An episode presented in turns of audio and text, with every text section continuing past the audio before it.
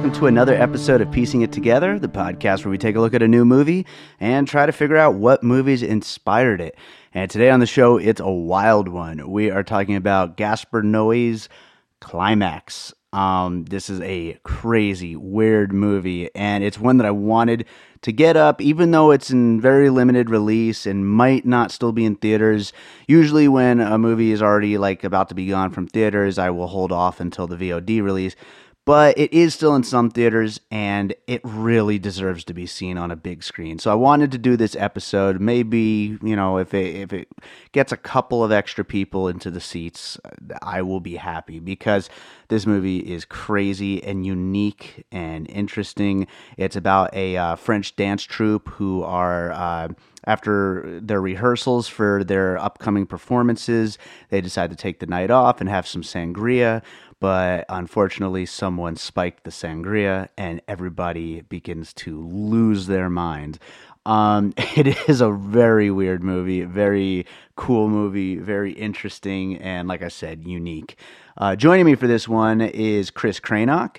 And uh, before we jump into the conversation, I do want to remind you to please make sure you are subscribed to Piecing It Together on your podcast app of choice. And you can also follow us on social media at Piecing Pod. And I'll tell you a bunch of other stuff to do after the conversation. But for now, let's get into it. All right, back on the show with us, Kris Krainock. How you doing, Kris? I'm doing great, man. Thanks for having me back. Absolutely. Uh, I, I just upgraded my studio with this monitor, so I'm like looking over it at you. It's kind of weird. I like it. Yeah. Like you're peeking over it. me. Yeah, Oh, yeah. I, I see your full face though, which is good. Yeah, I can still see you all the way up to the chin. The people at home have no clue what I'm talking about, but maybe I'll take a picture at some point. Yeah, that's a good idea. know, But uh, As long as I can see your eyes, your beautiful eyes. thank you all that matters. much. Thank you very much for that. um, speaking of beautiful eyes, we're talking about Gaspar Noé's Climax. Oh yeah. Was that any kind of transition? I don't know if that made sense at all. I don't think so. no. I went with it.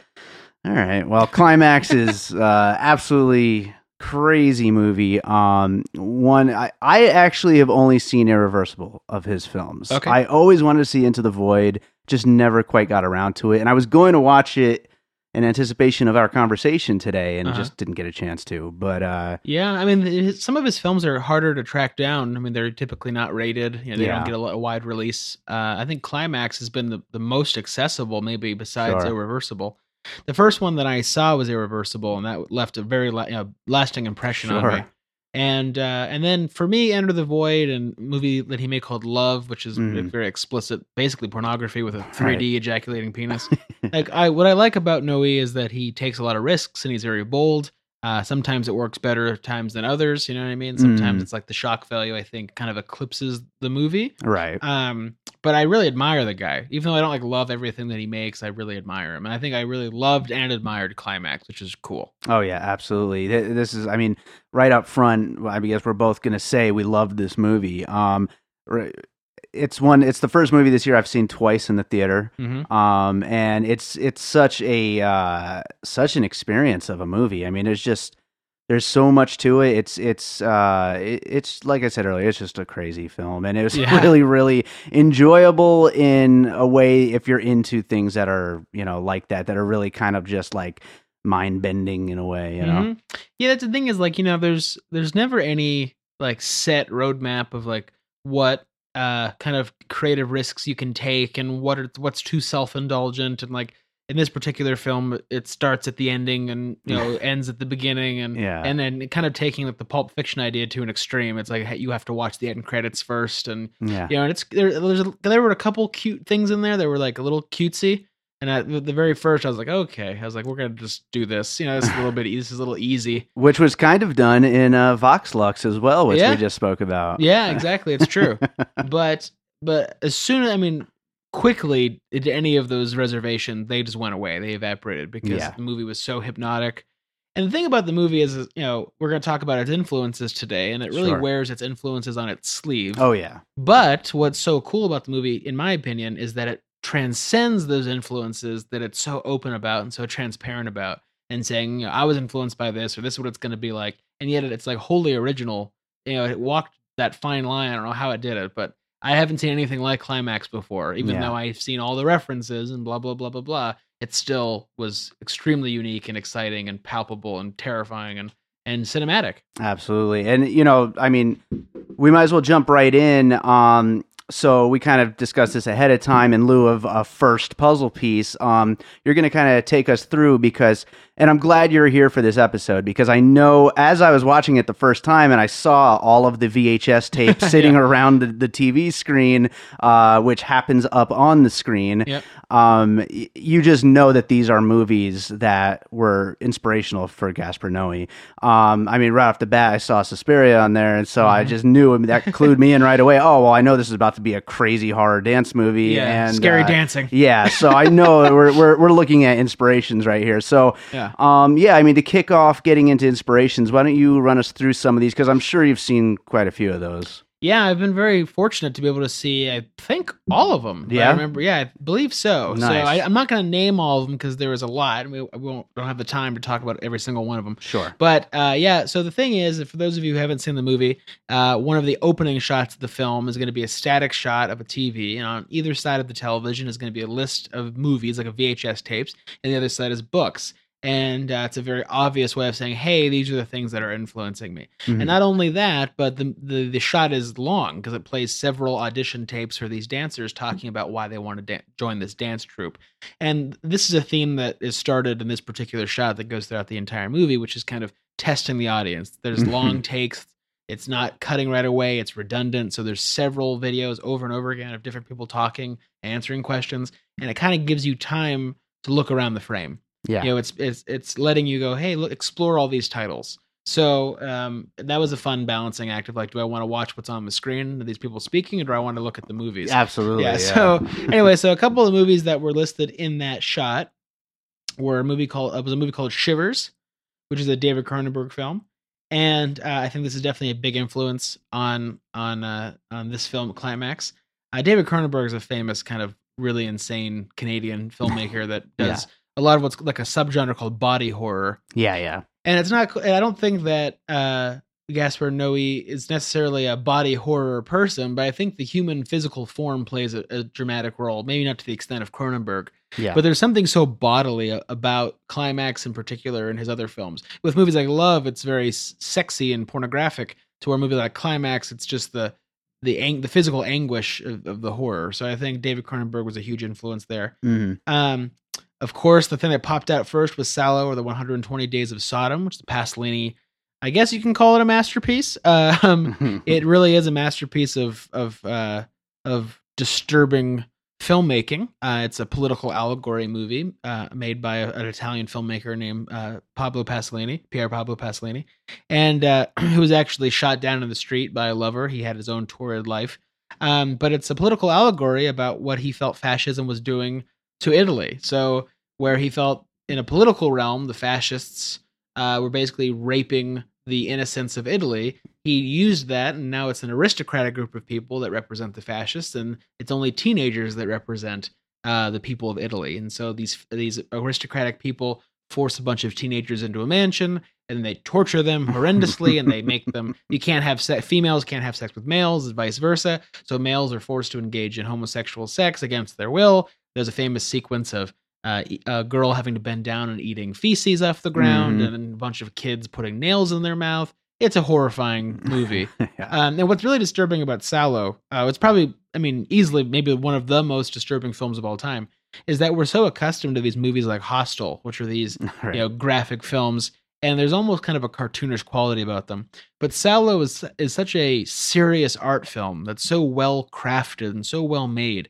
that it's unnerving even more so. Right, it's disturbing. Yeah. versus just being like gore porn. or Yeah, something. exactly. It's I mean it's and I can definitely see just the mentality that Noe was is influenced by Pasolini because it was so such a bold uh film and statement. Truly horrifying movie. In fact, I showed it at Cinemondays, the free art house cinema that I'd love to bring back from the dead and keep showing free movies that I used to host with uh, Vivian Martin, my friend. And uh, we showed Salò, and we had almost a hundred percent walkout. Um, it, was, it was packed, and there was one person that stayed in the back and there was and this is the ironic part is there's these like horrible images of kids getting scalped and all these things And then there's just like one explicit shot of two men having sex, Mhm. and the guy behind me was like, "Fuck you, Krainock." and I was and I was like, "That's the thing. like That's the that's the, one. This is the least disturbing moment. It's kind of a relief. I'm relieved to watch this after just watching a child That's an act of love, right? Right. I was like, this, in, the context of this movie, yeah. this is a beautiful moment, and I'm getting a fuck you from that. Anyway, so I I won't ramble on all these titles, but those are just some of the more important ones.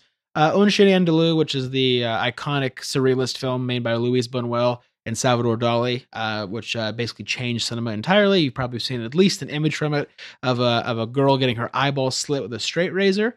Uh, that was on the list. That's a a brilliant film. Uh, what I was extremely surprised to see on that list was the inauguration of the Pleasure Dome, which is a short film by a crazy guy from the 1930s called Kenneth Anger, and uh, he was as angry as his name sounded. He was a uh, one of the first openly homosexual filmmakers in uh, America.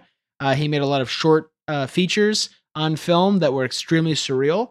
Uh, the Pleasure Dome film is kind of a biblical send up with kind of a d- demonic imagery type film, kind of an Aleister Crowley type uh, aesthetic, uh, where the, all these different biblical characters and literary characters and historical characters kind of work and function and move around this pleasure dome. Really interesting to see that. Uh, of course, the original Suspiria was on there. Uh, a movie called Zombie was on there, a very famous zombie movie. Mhm. Uh, and then a movie called Querelle, which is kind of a it's a French word for quarrel, like a fight, and that was made by the uh, the great uh, Rainer Werner Fassbinder, one of my all time favorite filmmakers. And uh, that was actually his last film, which was released posthumously after he Mhm. was found dead in his hotel room in Cannes, France, during the Cannes Film Festival. Um, Nice. So yeah, those were the main ones on the list that I wanted to talk about briefly that were actually shown up on the screen, saying, "Hey, this is really what what influenced us." And so not only do you get from a cinematic standpoint, Mhm. you know, the okay, these movies feel a little bit like climax, but it's more about I think the philosophy of the filmmakers. Um, you look at Fassbinder; he was an anarchist, you know, he- Mhm. in a, in a lot of ways. He'd make entire feature films in eleven days, um, and he people that worked for him had to quit because they couldn't they couldn't keep going at his pace. Right. Uh, he was a political filmmaker. His one of his famous quotes was, "I don't throw bombs, I make films." So Fassbinder was a fascinating guy. Another very uh, open homosexual uh, director, which was of course very kind of taboo in the seventies. So that was interesting. Um, and uh, then Pasolini, of course, and Buñuel. These are all subversive filmmakers, which I think uh, Noe either is our Pasolini of today or desperately wants to be our Pasolini of today. So I think the what all those titles have in common was like an exploitative quality and was a um was basically a, a provocative quality of like Right. how do I get under your skin and these are the movies that help me do this. yeah. Uh, and like I said before though going back to wrap this little speech up, uh Climax still transcended all these things. right. it still right. had its own vibe, still had its own feeling and it's at now I think is worthy to be added to a lot of that that list up front. Yeah, I, I, I find it really interesting to uh to to kick a movie off this way with with showing a scene like that where you're just kind of just laying it bare like these are my influences and Mhm. I'm not I'm not afraid of that. Like I feel like sometimes with this show um you know you kind of run into the whole thing of like do filmmakers really want their influences you know displayed Sure. but i mean there he is just putting it right out there you know and i think that's interesting Yeah, the thing is that when I first saw it, because it is the uh, one of the opening shots of the film, the second shot or something, um, I thought, man, is this brave or is this kind of cowardly? right Because I, right you know, I was like, is this just is this trying to cut us off at the mount and say, okay, I know it's like these, you know what I mean? If our and these are pretty sophisticated references. The Yeah. average audience isn't going to be knowing most of these films. Unfortunately, I think Yeah. these movies are out there for people to see, and hopefully they do because they're they are extremely good films. Um, and so at first I was kind of like, oh, you know, what is this? Is this is this a stunt? right You know, and uh, you know, and that, and then, but then as soon as the film really started, all those things quickly melted Yes, away. And I, just, and I then in hindsight, I thought saw saw it as a very brave thing yeah of being like, yeah, this is where I come from. This is you know, I'm the flower of their manure, to put it in a pretty poetic way. Uh, and so, yes, I come from these people, and yes, I'm inspired by them, but you know, I have my own vision, yeah and that's a really cool thing. I mean, I run into that all the time. You know, I mean, I, I, I, I like, I like to think about it where, um, I never deliberately reference anything in my films. I never deliberately say, okay, I want to model something after this. And that's because I feel like my influences are so deeply ingrained in me anyway Yeah. that I'm gonna do it anyway. I'm gonna it's gonna happen. I'm gonna make something that's similar. Yeah, I feel like I'm always making The Shining. I think I mentioned that to you. I'm just constantly making The Shining, Right, right. and I can't help that. It's just in my DNA now. yeah. So I'm I'm never gonna just make a scene that to me was like, okay, well here's a little nod to The Shining because I'm already doing that. right. And as long as I'm true to the film and true, and you know, the movie isn't about me, it's about whatever story I'm telling. Then I my my instinctual choices will be honest, and they will also already have the seeds of all my influences in- in there. Mm. So that's you know, I don't know. This was kind of weird. It's kind of cool. I- yeah, I think it's cool. And you know, one more point about this before we move on to some more puzzle pieces is uh, I thought it was kind of interesting as well. Uh, that Jordan Peele did the same thing in Us uh, Oh, just yeah, a couple weeks ago. Yeah. Uh, I was pretty surprised to see that. You know, it's weird when an idea happens twice in one year. Yeah. It's pretty random, but uh, Especially yeah. those two different filmmakers. very different filmmakers. Yeah. Um, but yeah, I think uh, they had Chud on there, and they had Mhm. uh, Home Alone, Yeah, maybe the right stuff. the right stuff, Which, right? which is also referenced in uh, Captain Marvel. She picks up the right stuff. yeah, that's right. So I don't know what's going on with that. Apparently, it's the right stuff. Yeah, there you go. You did it. Yeah, You there did you- it. there you go. I'm, I'm Good night, of you for everybody. Yeah, good night, everybody. I learned the rules of the game from watching the rules of the game. Nice. An old Robert Altman quote. Oh man! All right, let's go on to some more puzzle pieces. Okay. Um, so since uh, you just did all those, I guess I'll go with my first I one. guess, Yeah. yeah. so uh, my first puzzle piece is a movie I love to talk about, and that is Darren Aronofsky's Mother. Yep. Um, you know, I, it's such an obvious comparison, but that just that constant build of like this is starting off kind of crazy and it's just getting more and more crazy as it goes. Yeah. Um, it, it, it's a very a very similar style, very similar uh like uh I would say tempo almost of, of that build up, you Yeah. know, um and just crescendoing to just pure madness.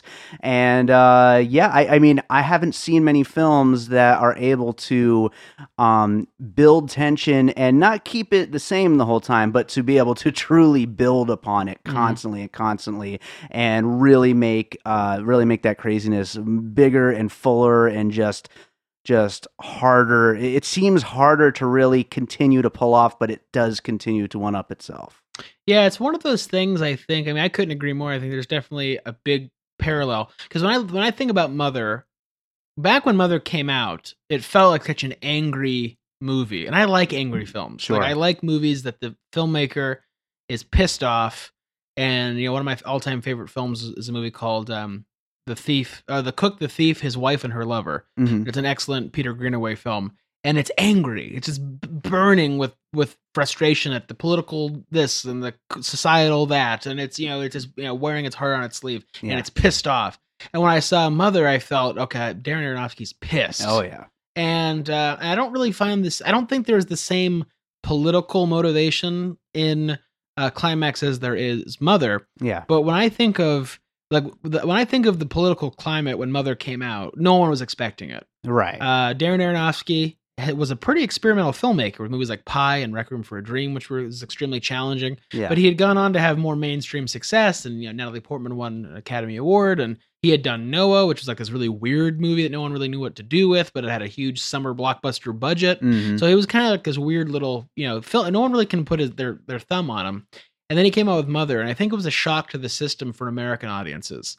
And so I think, just to kind of expand on what you said, I think that Noe was probably saw that film and was deeply inspired to go like, okay, if this is coming out in America, someone's going to release this movie. yeah Maybe I can make, you know, I could, I could do something similar that is going to be a jolt to the system. yeah And you're right; they all kind of un, they're they are the structure of un, of unraveling yeah they kind of unravel and that's how the movie because they're not very plot oriented either of them. Right you know they're set up and punchline. It's Yeah. almost like experience like Yeah, they're all experiential experience-based. yeah. They're very idea driven Mhm. they're not plot driven and typically when you don't have a strong plot that allow that opens you up to be more and this is a word that i use cinematic. Yeah. Thing is that's a subjective term and people would define it differently than i define it. But i try to think of cinematic as you know not being beholden to dialogue being able to explore the story in more abstract visual ways using sound design to tell your story using Mhm. color to tell your story using your camera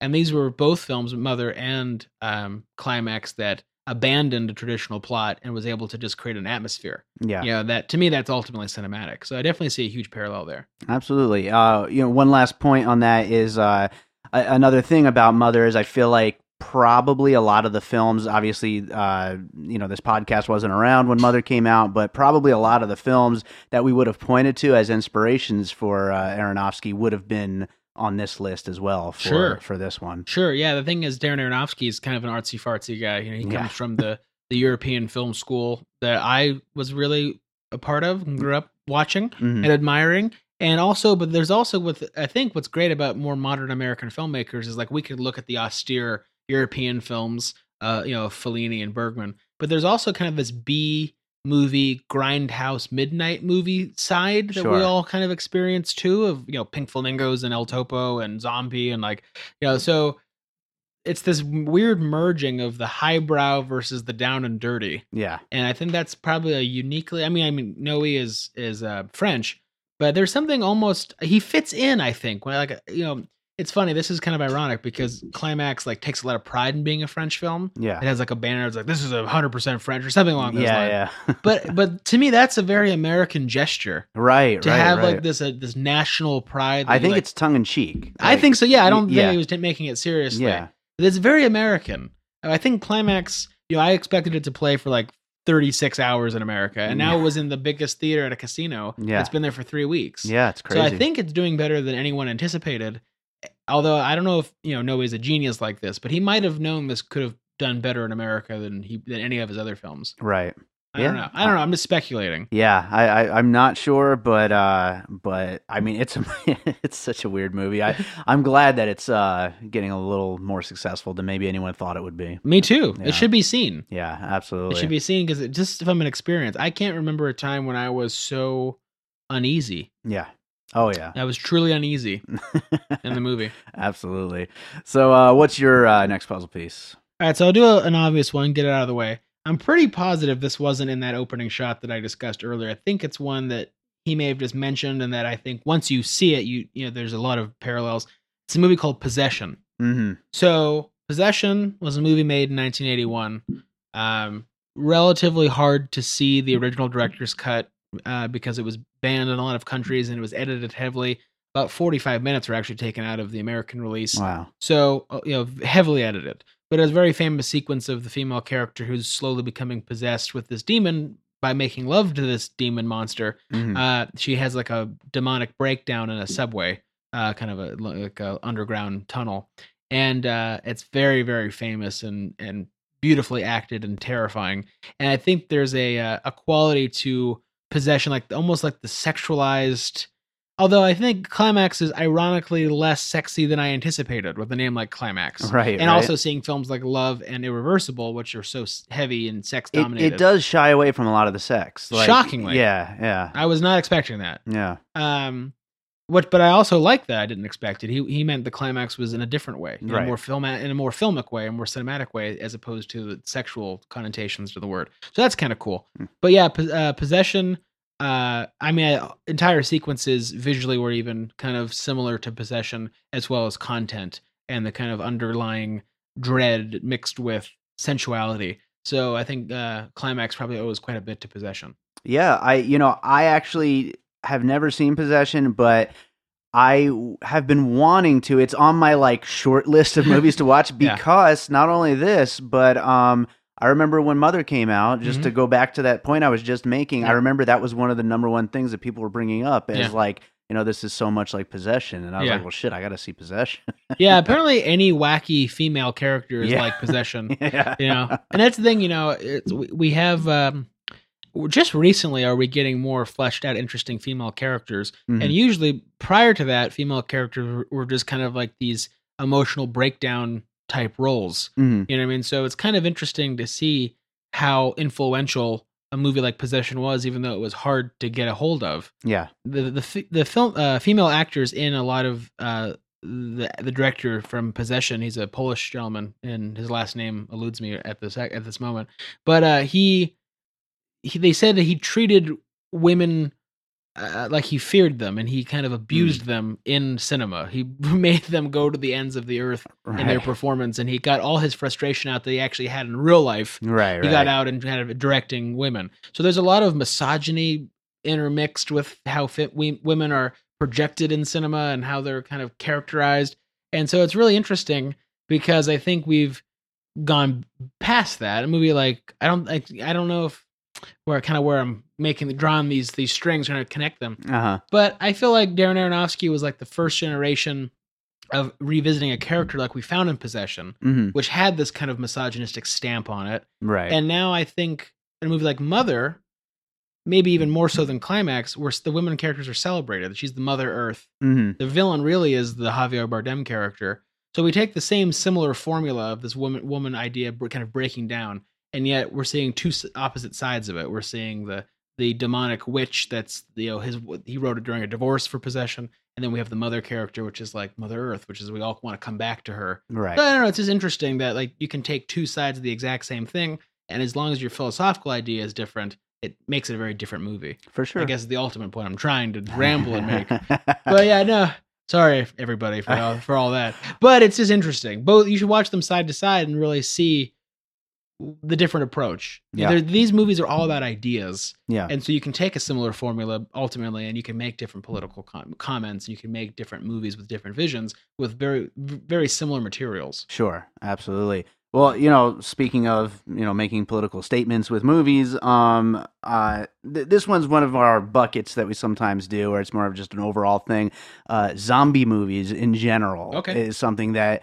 Uh, I felt was an inspiration for this movie. Um, you know, major spoiler alert, of course. Although we always expect everybody to have watched the movie when they listen to this, but um, you know, these people have drinking some sangria that's been spiked with LSD, and uh, they're all absolutely losing their fucking minds. Yeah. And um, as they're starting to lose their shit, I mean, they are just kind of, they're just kind of almost reverting to like an animalistic kind of state of being where there's there's not really much consciousness left to a lot of them they're just dancing and the dancing starts to look almost zombie-ish in a Yeah. way as they're just like kind of stomping and moving their way through the rooms and Mhm. everything and there there just doesn't really seem to be much uh much brain power involved anymore they're all on autopilot and in a very a very strange animal kind of way and that, that's you know kind of what the best of zombie movies do Yeah, I think so too. I mean, at their core, zombie films kind of started as political films. Mhm, I mean, yeah. and, you know, we have like what Dawn of the Dead is about consumerism and Yep. these kind of big, broad brushstrokes of what they're kind of are meant to represent.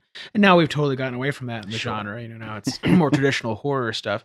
But yeah, they were like very idea-driven films. yeah And uh, even programming Night of the Living Dead, the first you know black main character, the hero character for you know for the most part yeah. in cinema. So they had a, a lot of heft to them. And yeah, but no, I agree. I feel like there's there's an animalistic quality to the dancers. And why I thought to myself, like, well, why are they dancers? Like, why? You know, what's with this evil dancing thing? I, you know, I had just seen the remake of Suspiria. I had Yeah. seen the original Suspiria, and I was like, what's going on with dancing? Why is that so evil?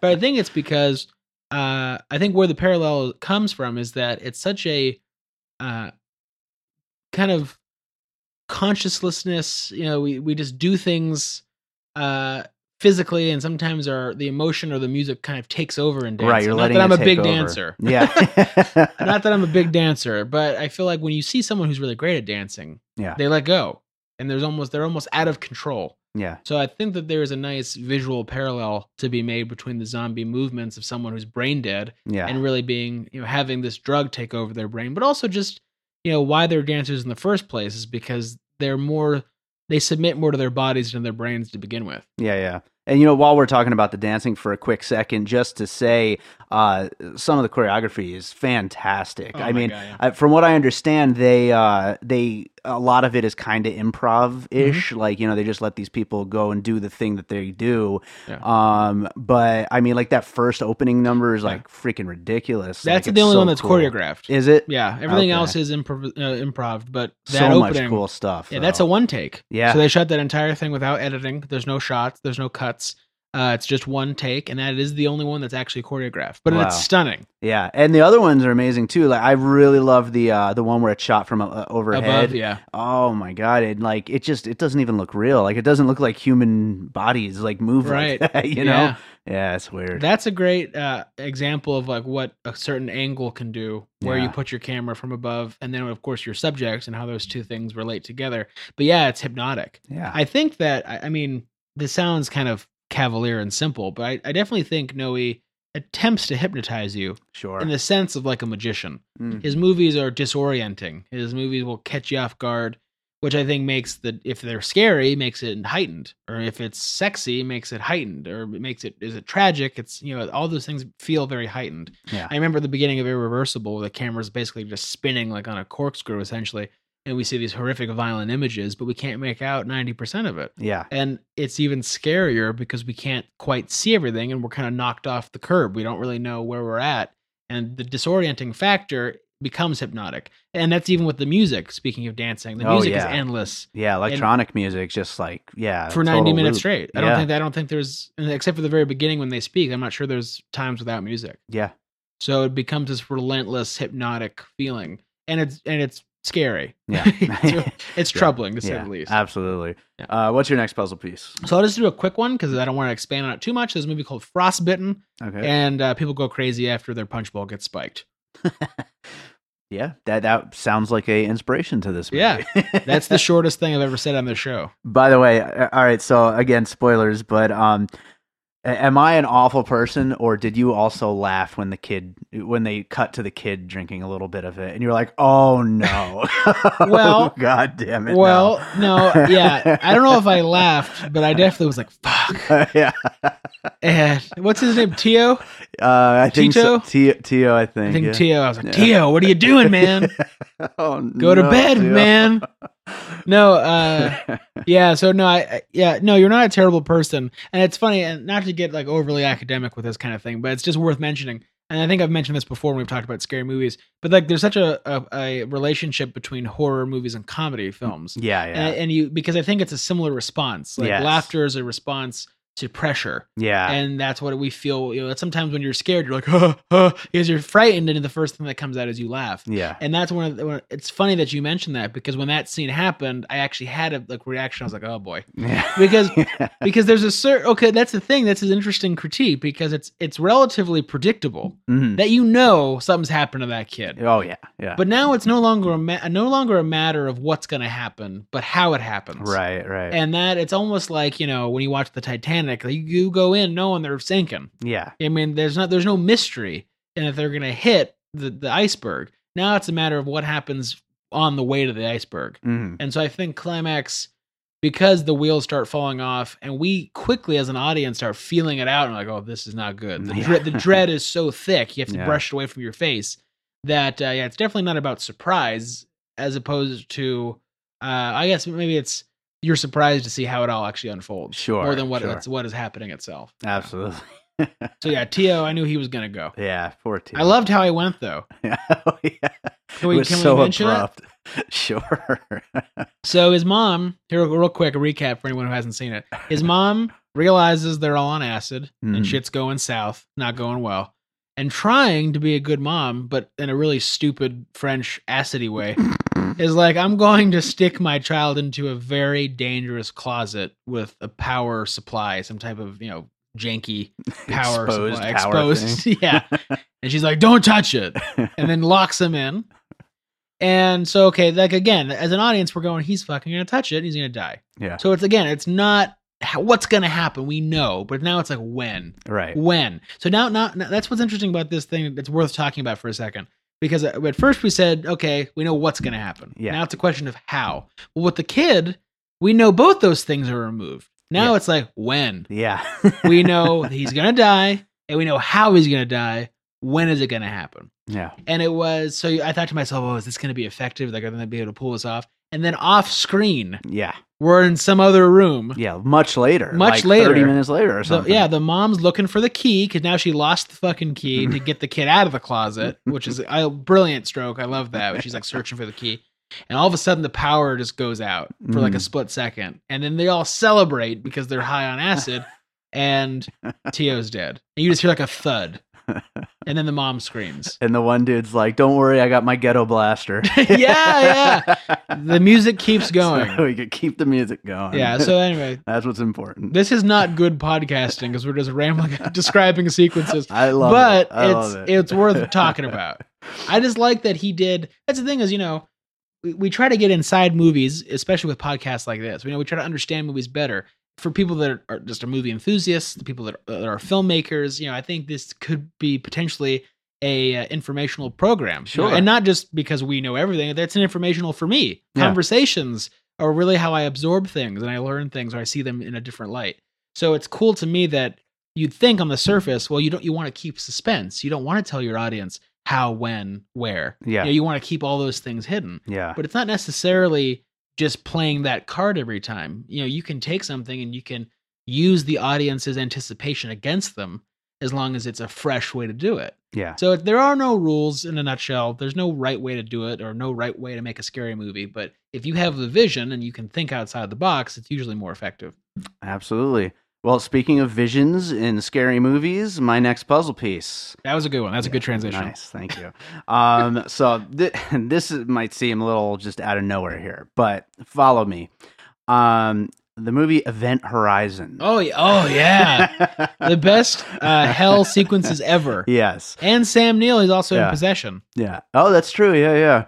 Um. So yeah, no. Event Horizon scared the shit out of me as a kid. It's horrifying. Yeah, it is so fucking scary, and I know it's a silly movie, but it's dumb. it's it's not a good movie, but it's so goddamn scary. Yeah, it's scary. And I would compare once things have really gone off the rails in this when the the camera's really on on the move Yeah. and the the lights have started blinking red and the music is really like crescendoing and like a constant like loop and Mm. everyone's dancing these weird dances there were points so i should mention i saw this movie the second time i was a little stoned um, and by a little i mean a lot of stone two stone um, but uh, i could swear and maybe i gotta watch it a third time to be sure of this Uh, but some faces were distorting like i mean it was Oh. creeping me the hell out in the Yeah. way event horizon did wow. um, okay, so it tapped in. yeah, So it tapped, primitive. it fear. tapped into a primitive fear of what hell is probably like, and it's a lot of French people dancing. Yeah, like, I'll go. Sign me up. I, if You'd that's hell, that, wouldn't you? yeah, I would love it. I would love it. That's the best hell I could possibly imagine. Yeah, yeah. Just kind of like a weird quasi gay, like jam night in a French weird. dance hall. That better be hell. So freaking weird. Yeah, I, I'd start believing in hell if that was hell. Someone started a religion with that, and y'all sign up. But anyways, yeah, no, I, I, it's funny. I like that you mentioned that because definitely feels weird, like on the surface of how those things connect. But they connect, I think, in because I feel like the scary parts of Event Horizon are so bone chilling. yeah. They really do. I mean, I, I haven't seen it since I was a kid, so maybe it's like going back and playing GoldenEye when you're like, it's the best game ever, and it's Right, not. right. But but uh no, Event Horizon. Uh, I know it's not a good movie, but it is terrifying. Yeah. Those hell sequences. Yeah. They're just uh, who, whoever like set designed Yeah. that or whatever production design. It's like, oh my god, their nightmares must be awful. There, yeah, ex- Yeah. Ex- exceptional. I agree. and the girl's head catches on fire in uh, in climax. Yeah, yeah. it starts being like hell. yeah. It's very hellish. It is. It is. Everything's red and black and like yeah. Mm. well, that's it's- funny. This can, can this kind of segues. This is Sure. one of those half-ass puzzle pieces that I want to get out of the way quickly because I have such a long list. But I wanted to just mention that Noe is kind of a self-referential guy, and so Mhm. I think that Irreversible is a big influence on this project. I think Okay. he kind of went back to to some of his roots with this because I mean, with, with like you know, Enter the Void, we get the neon element stuff, but in Irreversible, red really represented bad bad stuff. Right. And I feel like Noe's one of those guys that is extremely expressionistic. He's not he's not going for realism, and yet it's this weird dreamy fantasy realism. Like it feels brutally real because it's so violent and it's so scary and it's so earthy. It gives you the illusion that it's realistic.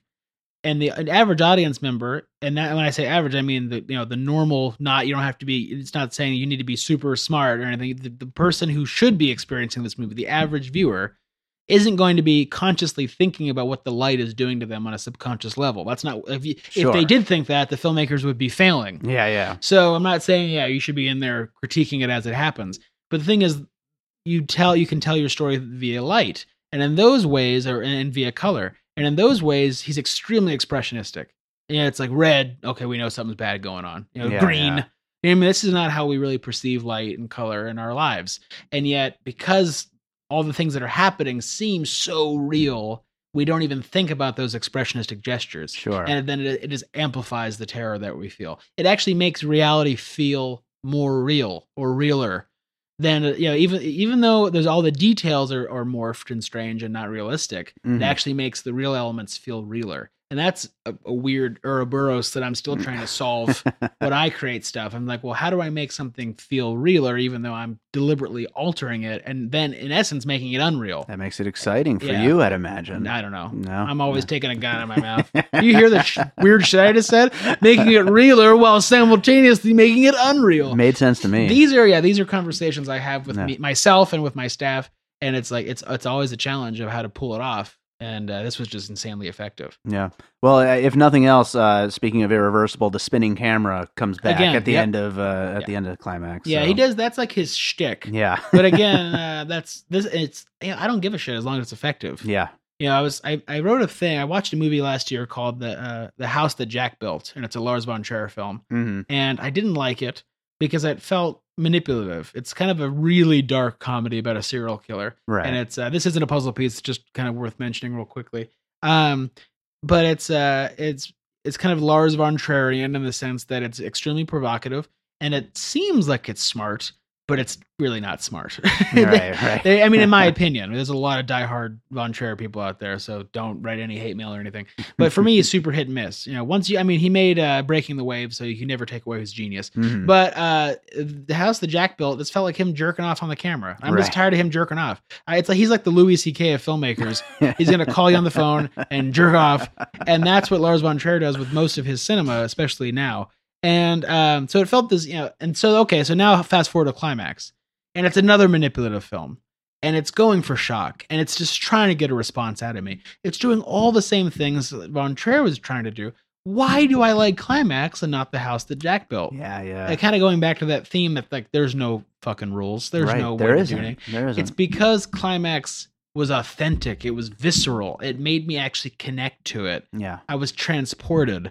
When I was watching the house that Jack built, it was a academic, masturbatory, nonsensical jerkfest, Yeah. and I didn't feel emotionally connected to it. You know, just because you you know quote Dante doesn't mean you're smart. yeah. I mean, you can't just inject intelligence into something and therefore it's you know reference something Yeah. that's you know scholarly and then it's smart. Climax it has none of that. Yeah. Even though it has like all these references up front. Yeah. Here's all these smart movies. Are you an art house person? Do you know who Refn is? Do you know who you know, you know who Pasolini is? Blah blah blah.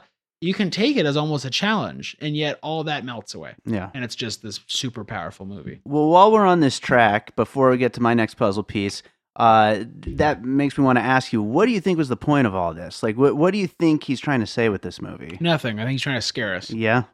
I really do, Mhm. which is enough if Mhm. it works well. You know, if you, if I was actually scared, which I was, I think that's the right thing. I don't think that Noe is a philosopher. Mhm. I don't think he has any real point. I think he actually made this movie because he it only had a five page script. Mhm. He made it quickly so that he could get into the festival circuit for 2017.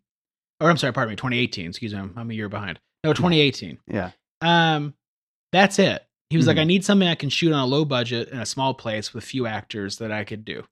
And he set him he set a challenge for himself.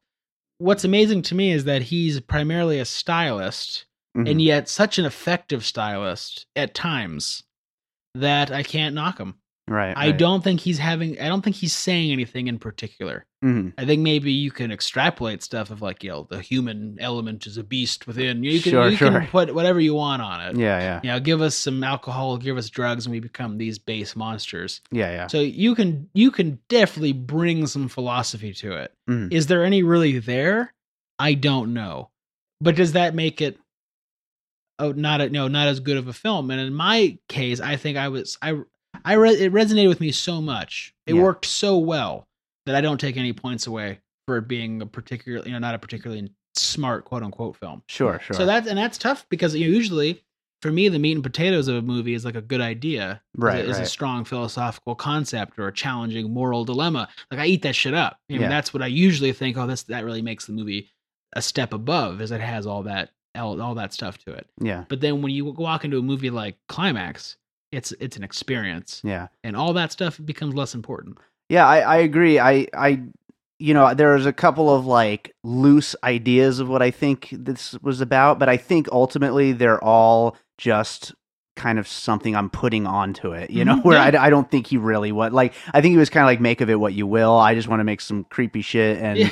show a bunch of dancers dancing and Yeah. really coolly shot, you know, scenes. It, it felt like a it felt like a scientist in a laboratory. Yeah, yeah, You know what I mean? It felt like a person really in. com- Let's so I respect the craft of filmmaking as a person who makes films, and it's it's so hard to do and to do well and to pull all these strings together and make them work. It, it's really challenging. And so you see a filmmaker like him, who is really in command of his own brand of filmmaking. Hmm you know he has a style he has a, a thing he has a you know has a, a gimmick with his cameras and things like that. And they're always you know nc-17 or x-rated or not rated and he has like this whole thing about him you know and and you can kind of become bored with that. It can kind of become uh predictable if you just talk about his films. Hmm but if you go and watch his movies that's a, that, that's a whole different thing. You know on paper he's boring he's predictable he's Right. just a guy trying to get the get a rise out of us. A provocateur. yeah, he's what I think Lars von Trier really is, Right, which is a right. boring provocateur. Yeah. I, I think Lars von Trier is boring as fuck. He's fucking boring, and he he just bores the shit out of me. And it almost the only reaction he gets is me being pissed at how bored I am, which I think I guess counts. So good for him. I don't know, but but uh, so he's a provocateur before he's an artist, and for me, no, he is an artist before he's a provocateur. Provocateur. I can't say that word several times in a row. That's a lot Uh, of times. It's a lot. it. It just Yeah. broke down. It's Yeah. blah blah blah. Anyway, so um, and so yeah, so you know, I, I know I, I think I repeat myself every time I'm on here, but if it works, it works, right? and that's like my only criteria. So yeah, no, I don't think that uh, that climax is gonna you know revolutionize modern philosophy. I don't think there's any like Schopenhauer mixed in there or anything. I think uh I think he wanted to mess around. Yeah. he wanted to try something. I think he wanted to stretch his wings. I think he wanted to make something the way that Rainer Werner Fassbinder would have made it or Pasolini would have made it. But because he is a force, Mhm. he really is. He's a force, uh, not an intellectual force, not an academic force, but just this weird emotional shock force yeah. that uh, that he pulls it off most of the time. So yeah, I know that's a kind of a convoluted answer, but I, I like it. It works Yeah. for me, man. it's such it's a movie. it's a real movie. It is. Yeah. It, it's it's it's unique as shit, dude. It's super The- unique. it's about i mean it tells its story with its camera Yeah. it tells its story with its lighting it tells its story with its sound design Yeah. it tells its story with its performances it had a five page script you know what i mean that's as cinema as you get where you're telling its story solely through the feeling it gives the audience that's powerful You know, one thing I thought after the first time I saw it is I would I'd kill to be able to have a music video that is a 90 minute this kind I- of a music video. it. Yeah, Let's like just it. a crazy just It- freaking it would be a ripoff but Oh, we could just put the, the vhs copy Yeah. of this movie in the front of our music video I'd compose I'd compose 90 minutes of music that's like beat driven and just like oh just oh it'd be crazy. Well, it's one of those things that like you know it's funny it's this is a thing that happens all the time. I want to steal it. Mm, you know it's like fuck why didn't i do Yeah, that why You didn't I know, i want to go make that. And then it's just going to be a bad version of that you know i mean? Right. so you always resist those urges or hopefully you do. You know, Yeah. people that don't have the self-control they see something and go oh, okay and they make a bad version of it. You know, when i was a kid writing i was the worst fucking hemingway you ever heard of you know what i'm saying?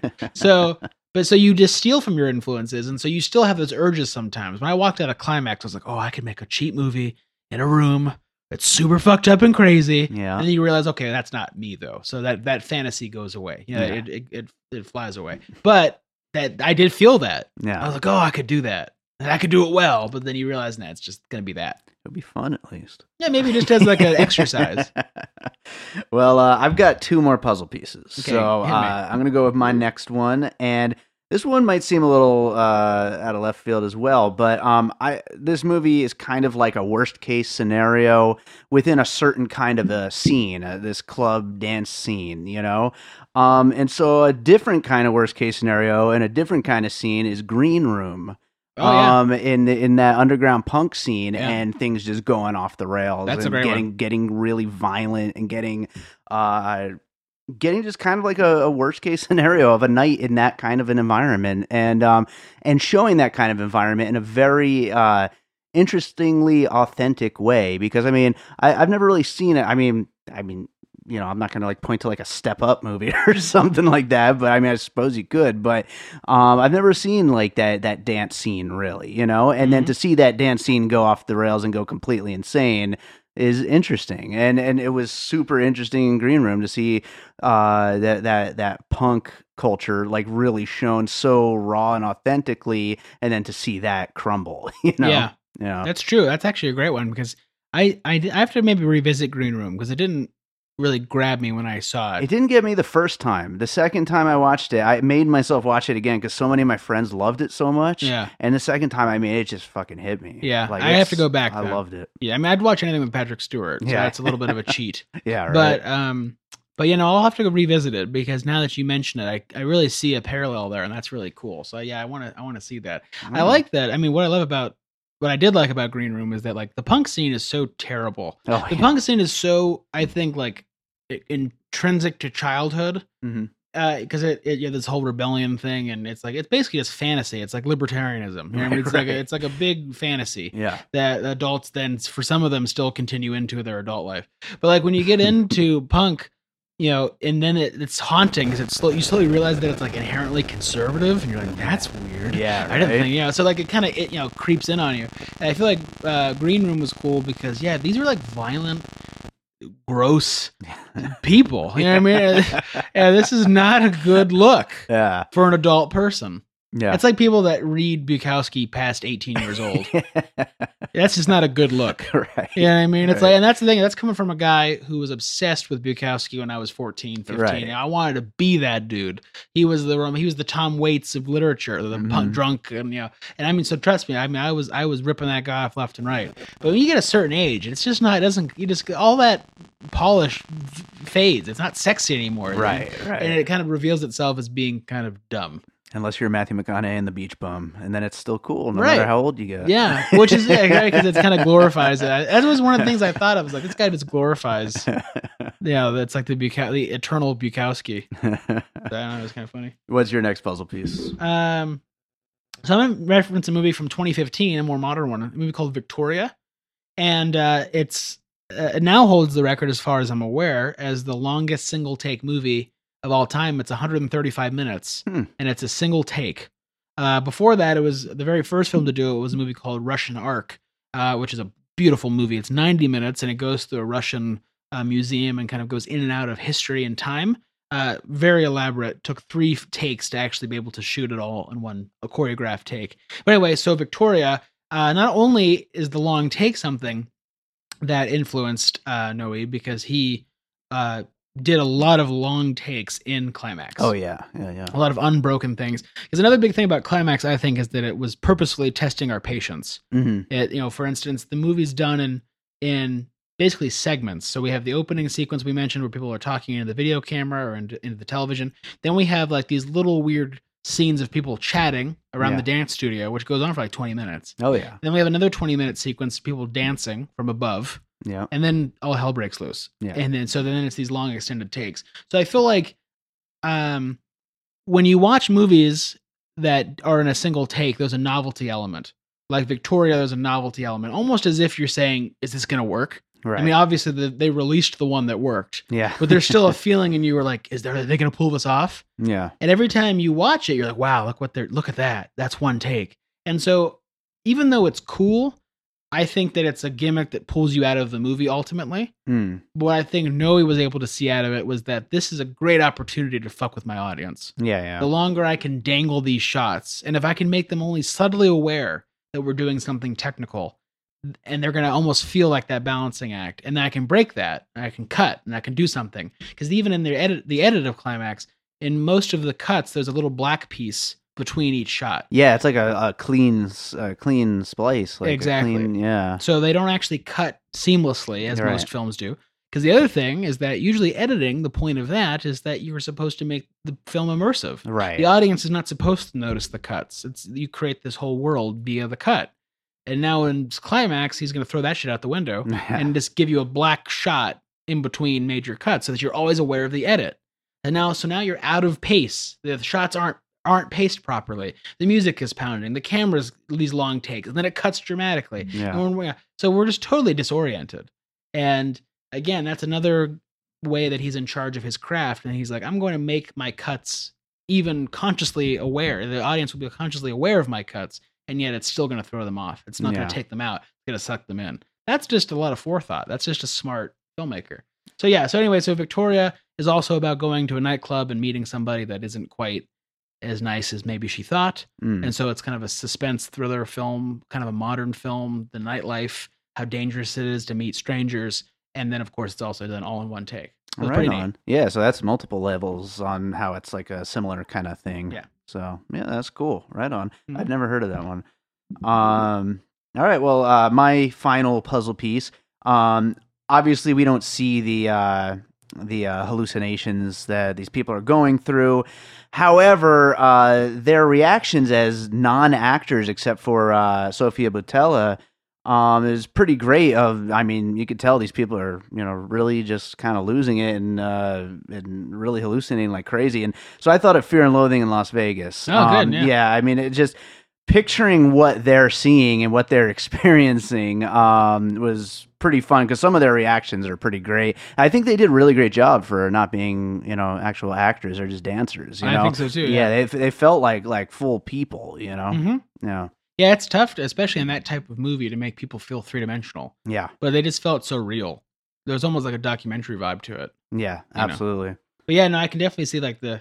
I mean, it's funny when I when I first watched Fear and Loathing, um, and it took me a long time to actually finish it because it Mhm. was so like frustrating. You know, I was just like, stop taking drugs. Like, you know, I was like, just yeah.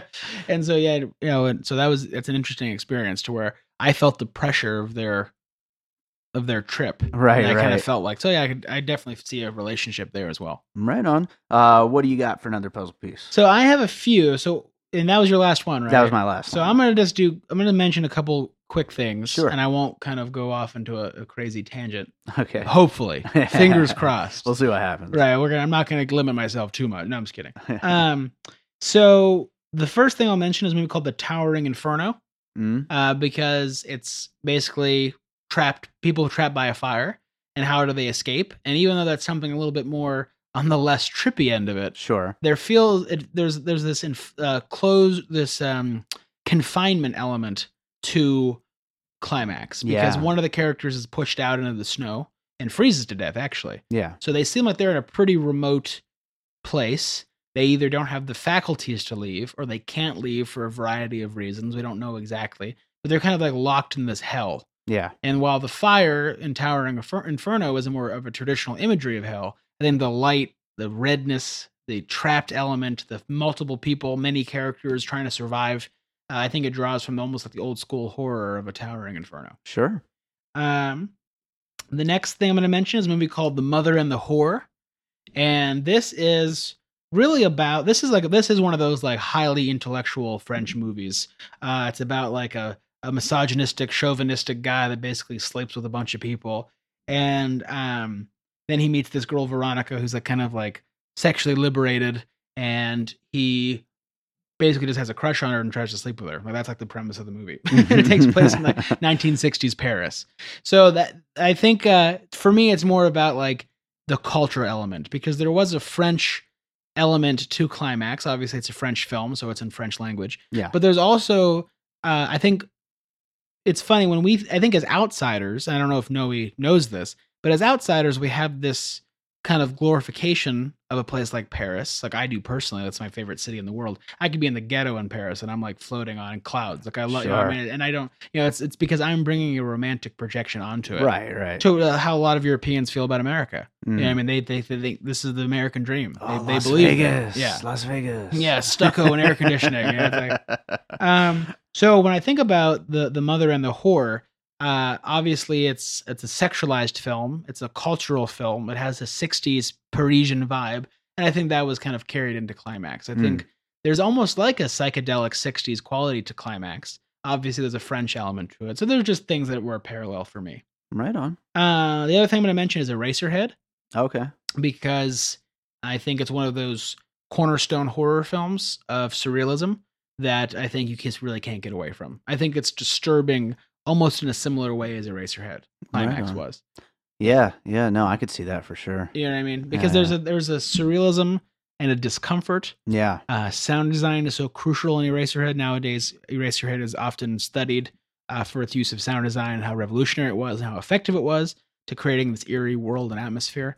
And I think Climax it, could, it wouldn't be what it was without its music. Yeah, you know, speaking of sound design uh, and the music too, but um, you know, just to quickly as we wrap this up, uh, go back to poor Tio uh, electrocuting himself. That chunky vroom as the Yeah. lights went out. Oh Yeah. wow, that was yeah, that that really got you. You know. Oh, just the screaming down the hallway. oh yeah. Where we would hear screams from Yeah. a different part of the building. yeah, You know, yeah. these were extremely effective things. oh yeah. Uh, the girl whose head caught on fire, you could hear her screaming Oh, as she yeah. runs away. That's when it was like just really like wow, like Yeah. just off the fucking deep end. Yeah, it's one of that. I think for me, it was. I think all this happened when she basically forces an abortion on that girl by punching her in the stomach. yeah, yeah. For me, I was like, okay, we're uh, yeah. we're in a Noé film. Yeah. Okay, I got it. I'm in. Um, Oh. next man. thing I want to mention really quick is a movie called Fox and His Friends by Okay. Rainer Werner Fassbinder. Uh, uh, Noe came out and actually said I wanted to make a movie like Rainer Werner Fassbinder, so I feel like there's. I mean, Fassbinder made over 35 films, uh, oh, closer to 40 films actually. He died at 36, so that's the kind of output he was doing. So Mm. there's a lot. I think his entire catalog is something that was going to be influenced, you know, through Climax. But that film in particular, um, I'm gonna m- mention a movie called Angst, uh, which is about a troubled man who gets released from prison and starts taking out his sadistic fantasies on an unsuspecting family living in a secluded home. Hmm. And I just read that synopsis because it was harder to. I was like, how am I going to summarize this? Yeah, movie? right. So, That's yeah. good. So that one, it's just a violent, bizarre. uh, That to me, it's like an like a discharge, an exercise of this violent tendency. Sure, And sure. I think climax is almost like that too. Even in the word climax, even the title, it represents this like discharge, this Hmm. this like crescendo, this thing that we're arriving at. Yeah, yeah. And angst has that same idea with like these feelings are bottling up in this character, and then he just exercises this demon in him, like on this family. Mm, There's yeah, this kind yeah. of like release element that's bodily, that's a philosophical idea. It's it's very disturbing. So there's something there. And then the last one I'm going to mention, and we can talk about it just for a a moment longer, is the Lars von Trier film Antichrist. Mm, yeah, yeah, Yeah. yeah. So have you seen Antichrist? I, you know what? I never have seen Antichrist. Don't That- see it, it's fine. Yeah. it's Lars von Trier. You can miss it. sure, sure. Um, but yeah, no, I remember when it came out, and I'd I'd heard a lot about it. Yeah, Yeah, there's a couple. There's some clit snipping in that. They cut off a yeah. clitoris with a scissor. yeah, She bashes uh, Willem Dafoe's penis with a large piece of wood and then Yep. ejaculates his blood. Yep. Fun stuff for the Yeah. kids, for the family. yeah, yeah. Um, but to me, it's funny because another thing I read about this film is that there was a deliberate attempt to, to make a Lars von Trier type movie Mm, with this movie. And the reason why I wanted to bring up Antichrist is because it has so much potential. Like Lars von Trier is not untalented; he's just an idiot. I mean, he does he's just not smart enough for his for what his movies suggest. right. And um, and I don't think that's the case with Noe. I think he's actually as smart as his movies. You know, I think he's putting out. You know, he knows what he's doing. He has more of a sure hand. Doesn't always work. He takes risks, and sometimes it's better than others. Mhm. Um, but he was attempting to make a Lars von Trier film by making something that just is trying to el- elicit or elicit a reaction from us, right, right, right. and uh, and just to kind of bring it full circle and kind of mention what I said earlier. And when it works, it works. You Yeah. know, I I feel it's almost insulting when I watch a Lars von Trier film. and He's like, I'm just trying to get a reaction out of you because he wraps it in this intellectual mumbo jumbo. right, right. But then Noe, who was obviously inspired or admires Lars von Trier in some way, shape, or form, and set out deliberately to make a movie modeled after his films, supersedes all of every von Trier film I've seen. It Right. supersedes it. He actually makes it better because he's ultimately true to himself. He strips down these ideas to their nuts and bolts. He makes them human and scary and terrifying and visceral.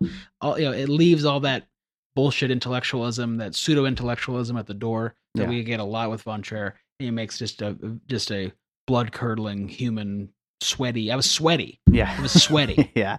Yeah, no, it's it's a very unique kind of horror that like um, you know, just really kind of cuts through. Yep. You know?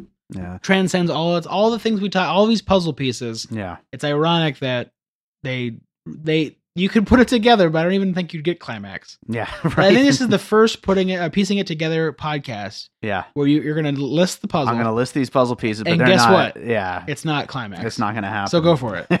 All right, so the finished puzzle we've got Shivers, Salò, or the 120 Days of Sodom, Un Chien Andalou, Inauguration of the Pleasure Dome, Suspiria, Zombie, Querelle, Mother, Possession, Zombie Movies, Frostbitten, Event Horizon, Irreversible, Green Room, Victoria, Fear and Loathing in Las Vegas, The Towering Inferno, The Mother and the Whore, Eraserhead, Fox and His Friends, Angst, and Antichrist. Mm-hmm. Not to be confused with Fox and Friends. That's also scary. yeah. It's it's not. It's climax isn't as scary as one viewing of Fox and Friends. Let's just put it that way. So, closing thoughts. I, I do want to mention one thing to you here that you did not bring up, and I. I, uh, I found this on IMDb. I don't know there there was no uh, citation or anything, so I don't know if it's correct or whatever. Uh, but you being my Stanley Kubrick loving friend, Yeah. uh, apparently in the trivia section, Gaspar Noé says he wanted to make a psychological drama that is the counterpoint to Stanley Kubrick's 2001, so much so that instead of seeing the apes evolve into humans, climax is like the humans going back to being apes. Humans going back to their original forces. Yeah. Yeah. Yeah. yeah. That's a little too much. no, little no, too no, much for you. no, no. I, I eat that shit up. That's Yeah. great. Yeah. Yeah. I think it's bullshit. Yeah, But uh, I that, that that plays right into what we were saying earlier. That it's like you could attach a lot of meaning, but it's like it's really just like fucking with you and like doing dark. yeah. I, I mean, shit. I totally believe that Noe said that. Mm, I but I would bet a billion dollars that he came up with that after the fact. yeah, right. um you know and that's the thing is you know most great films are open to interpretation you can talk to anyone about mulholland drive and it's going to be different you know every time you talk to them every you, know, you can't really nail that film down so good films uh, a lot of times that's a generalization but good films for the most part are fairly ambiguous Mm, um i mean that's the thing is 2001 a space odyssey is the ultimate art house masterpiece. It's Sure. the ultimate art film you know what i mean? And it, it has the it, to me it's some of the headiest most challenging philosophical filmmaking of all time. And yet it's not this standoffish intellectual movie. You know that's the thing with stanley always people re- you know, say that oh he's kind of cold and calculating and intellectual. Right. but you can i mean when he turns off hal 9000 in that red room Yeah. you know that's emotional Yeah. when yeah. the german girl sings uh, to all the french soldiers at the end of paths of glory that's emotional you know so these are he's a, he was a very emotional filmmaker he's a visceral filmmaker and i have no doubt in my mind that noe was influenced by stanley. Sure. i had the shining on my list but i i didn't mention it. I had too many That's movies. restraint, ladies guess and what? it's influenced by the shining. And guess what? It's influenced by 2001 show me a movie that's made that isn't influenced by 2001 Sure, sure. and i will sell you a pink donkey.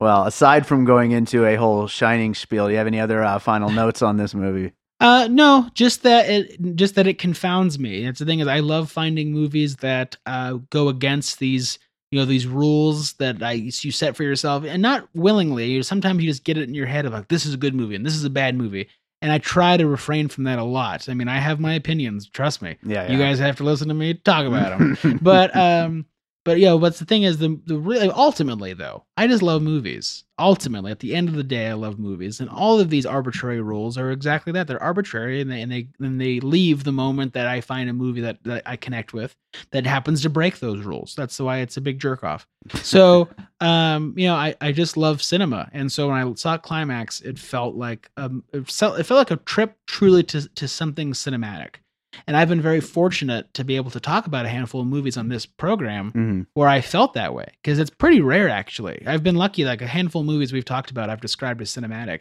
and it's almost like losing its value because like every time I'm on here like it's purely cinema. Yeah. But I mean but it is rare. Yeah. It's not, you know, you get one or two movies a year that really feel like it's a film that it could, it doesn't have, it couldn't be a book. It couldn't be a comic book. It couldn't be a theater play, you know, and Climax could be nothing but a film. Sure. They Yeah, use yeah. all of those components to tell us, to tell us, I don't know, not a story, but tell us a feeling, tell Yeah. us an atmosphere, tell us a place and time, uh, show us an exercise. And that's just a fun journey.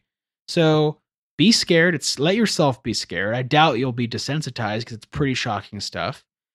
Ironically, it's not as shocking as some of his other films. Yeah. I mean, Irre- Irreversible was was more disturbing because it was realer. Sure. Sure. Although I guess you could always drink spiked sangria and kill your friends. That's pretty real too, I guess. yeah. Join the- a you know. dance troupe in France. Yeah, that's very possible. Yeah. Yeah.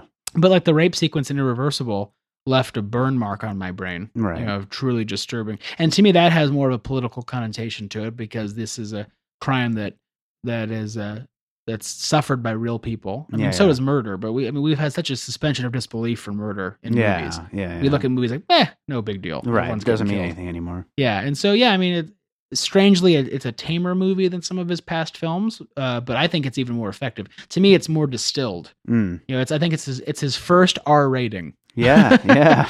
uh, so I mean that maybe there maybe people will think he's going soft, Yeah, right. but I don't think so. I think it's a distilled version. It's a crystalline version of what his films are. It's probably his best movie besides Irreversible. Irreversible was like an early career stroke of genius. right. Right. You know, it was like lightning in a bottle. And it is was like he had, and I don't know, I think he lucked into it. Yeah. Honestly. I a think a lot of people don't get that twice. I No. mean, you know. I think he had big enough balls to make Irreversible.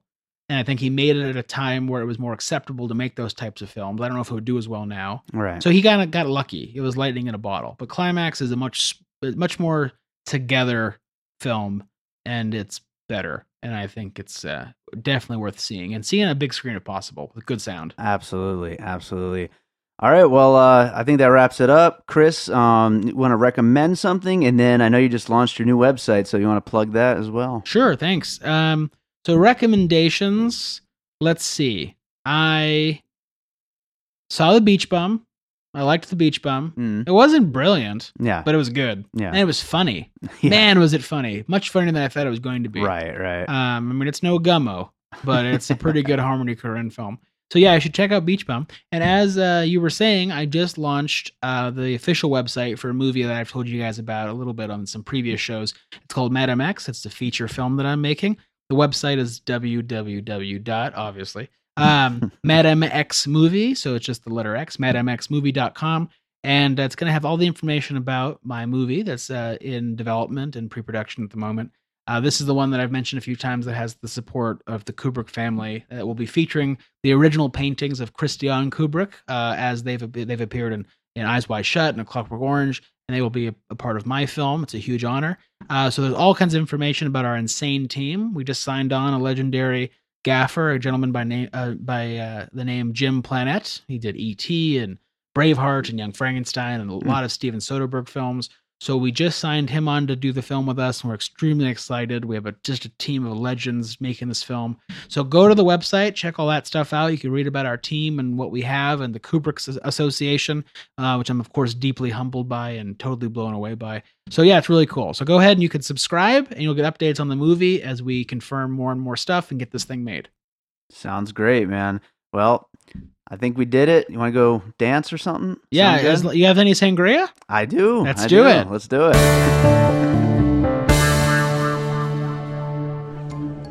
Picture it. A woman hates Christmas. After she loses her corporate job, she's forced to go back to the small town where she came from, where she helps her parents save their failing Christmas tree business. While she's there, she runs into her ex boyfriend, who she dumped a decade ago to move to the big city, and they fall in love. And she learns the meaning of Christmas. Yes, another Hallmark movie. A lifetime of Hallmark, where three guys talk about movies on the Hallmark and Lifetime channel and try to make sense of them. Find us anywhere where you can download podcasts. All right, so that does it for today's conversation about Climax. Again, I really hope you go seek this movie out. Uh, it is still playing in some theaters, so hopefully it's in one by you. And if not, then just have a fun night at home watching it because it is crazy. Uh, so yeah, that does it for today. Uh, thank you to Kris Krainock for being here again. I always love having him on the show. Uh, we will be doing a whole bunch of new episodes here in the coming weeks. Uh, we actually recorded five new episodes this week, or actually three so far, and we've got two more scheduled for during the week. So by the time you hear this, it'll be four and then five. So yeah, we we got a lot of episodes we're recording. We got a lot of episodes to post, and uh, a lot more piecing it together. So make sure you are subscribed on your podcast app of choice. You can also rate and review us on iTunes. That would be amazing if you did that. We'd love to hear what you're thinking of the show. And you can follow us on social media at Piecing Pod. Check out our website, piecingpod.com, and sign up for the mailing list. And last but not least, join our Facebook group, Piecing It Together, a movie discussion group where the conversation continues about all of these movies that we talk about on the show and more. So that about does it. Uh, I'm going to leave you guys with a piece of music. And I think I've played this on the show before, but I think it fits for a movie like Climax. So this is a track called Head on Fire from my third album, Head Like Fire. So check it out, enjoy it, uh, drink some sangria, have some fun, and we'll be back soon.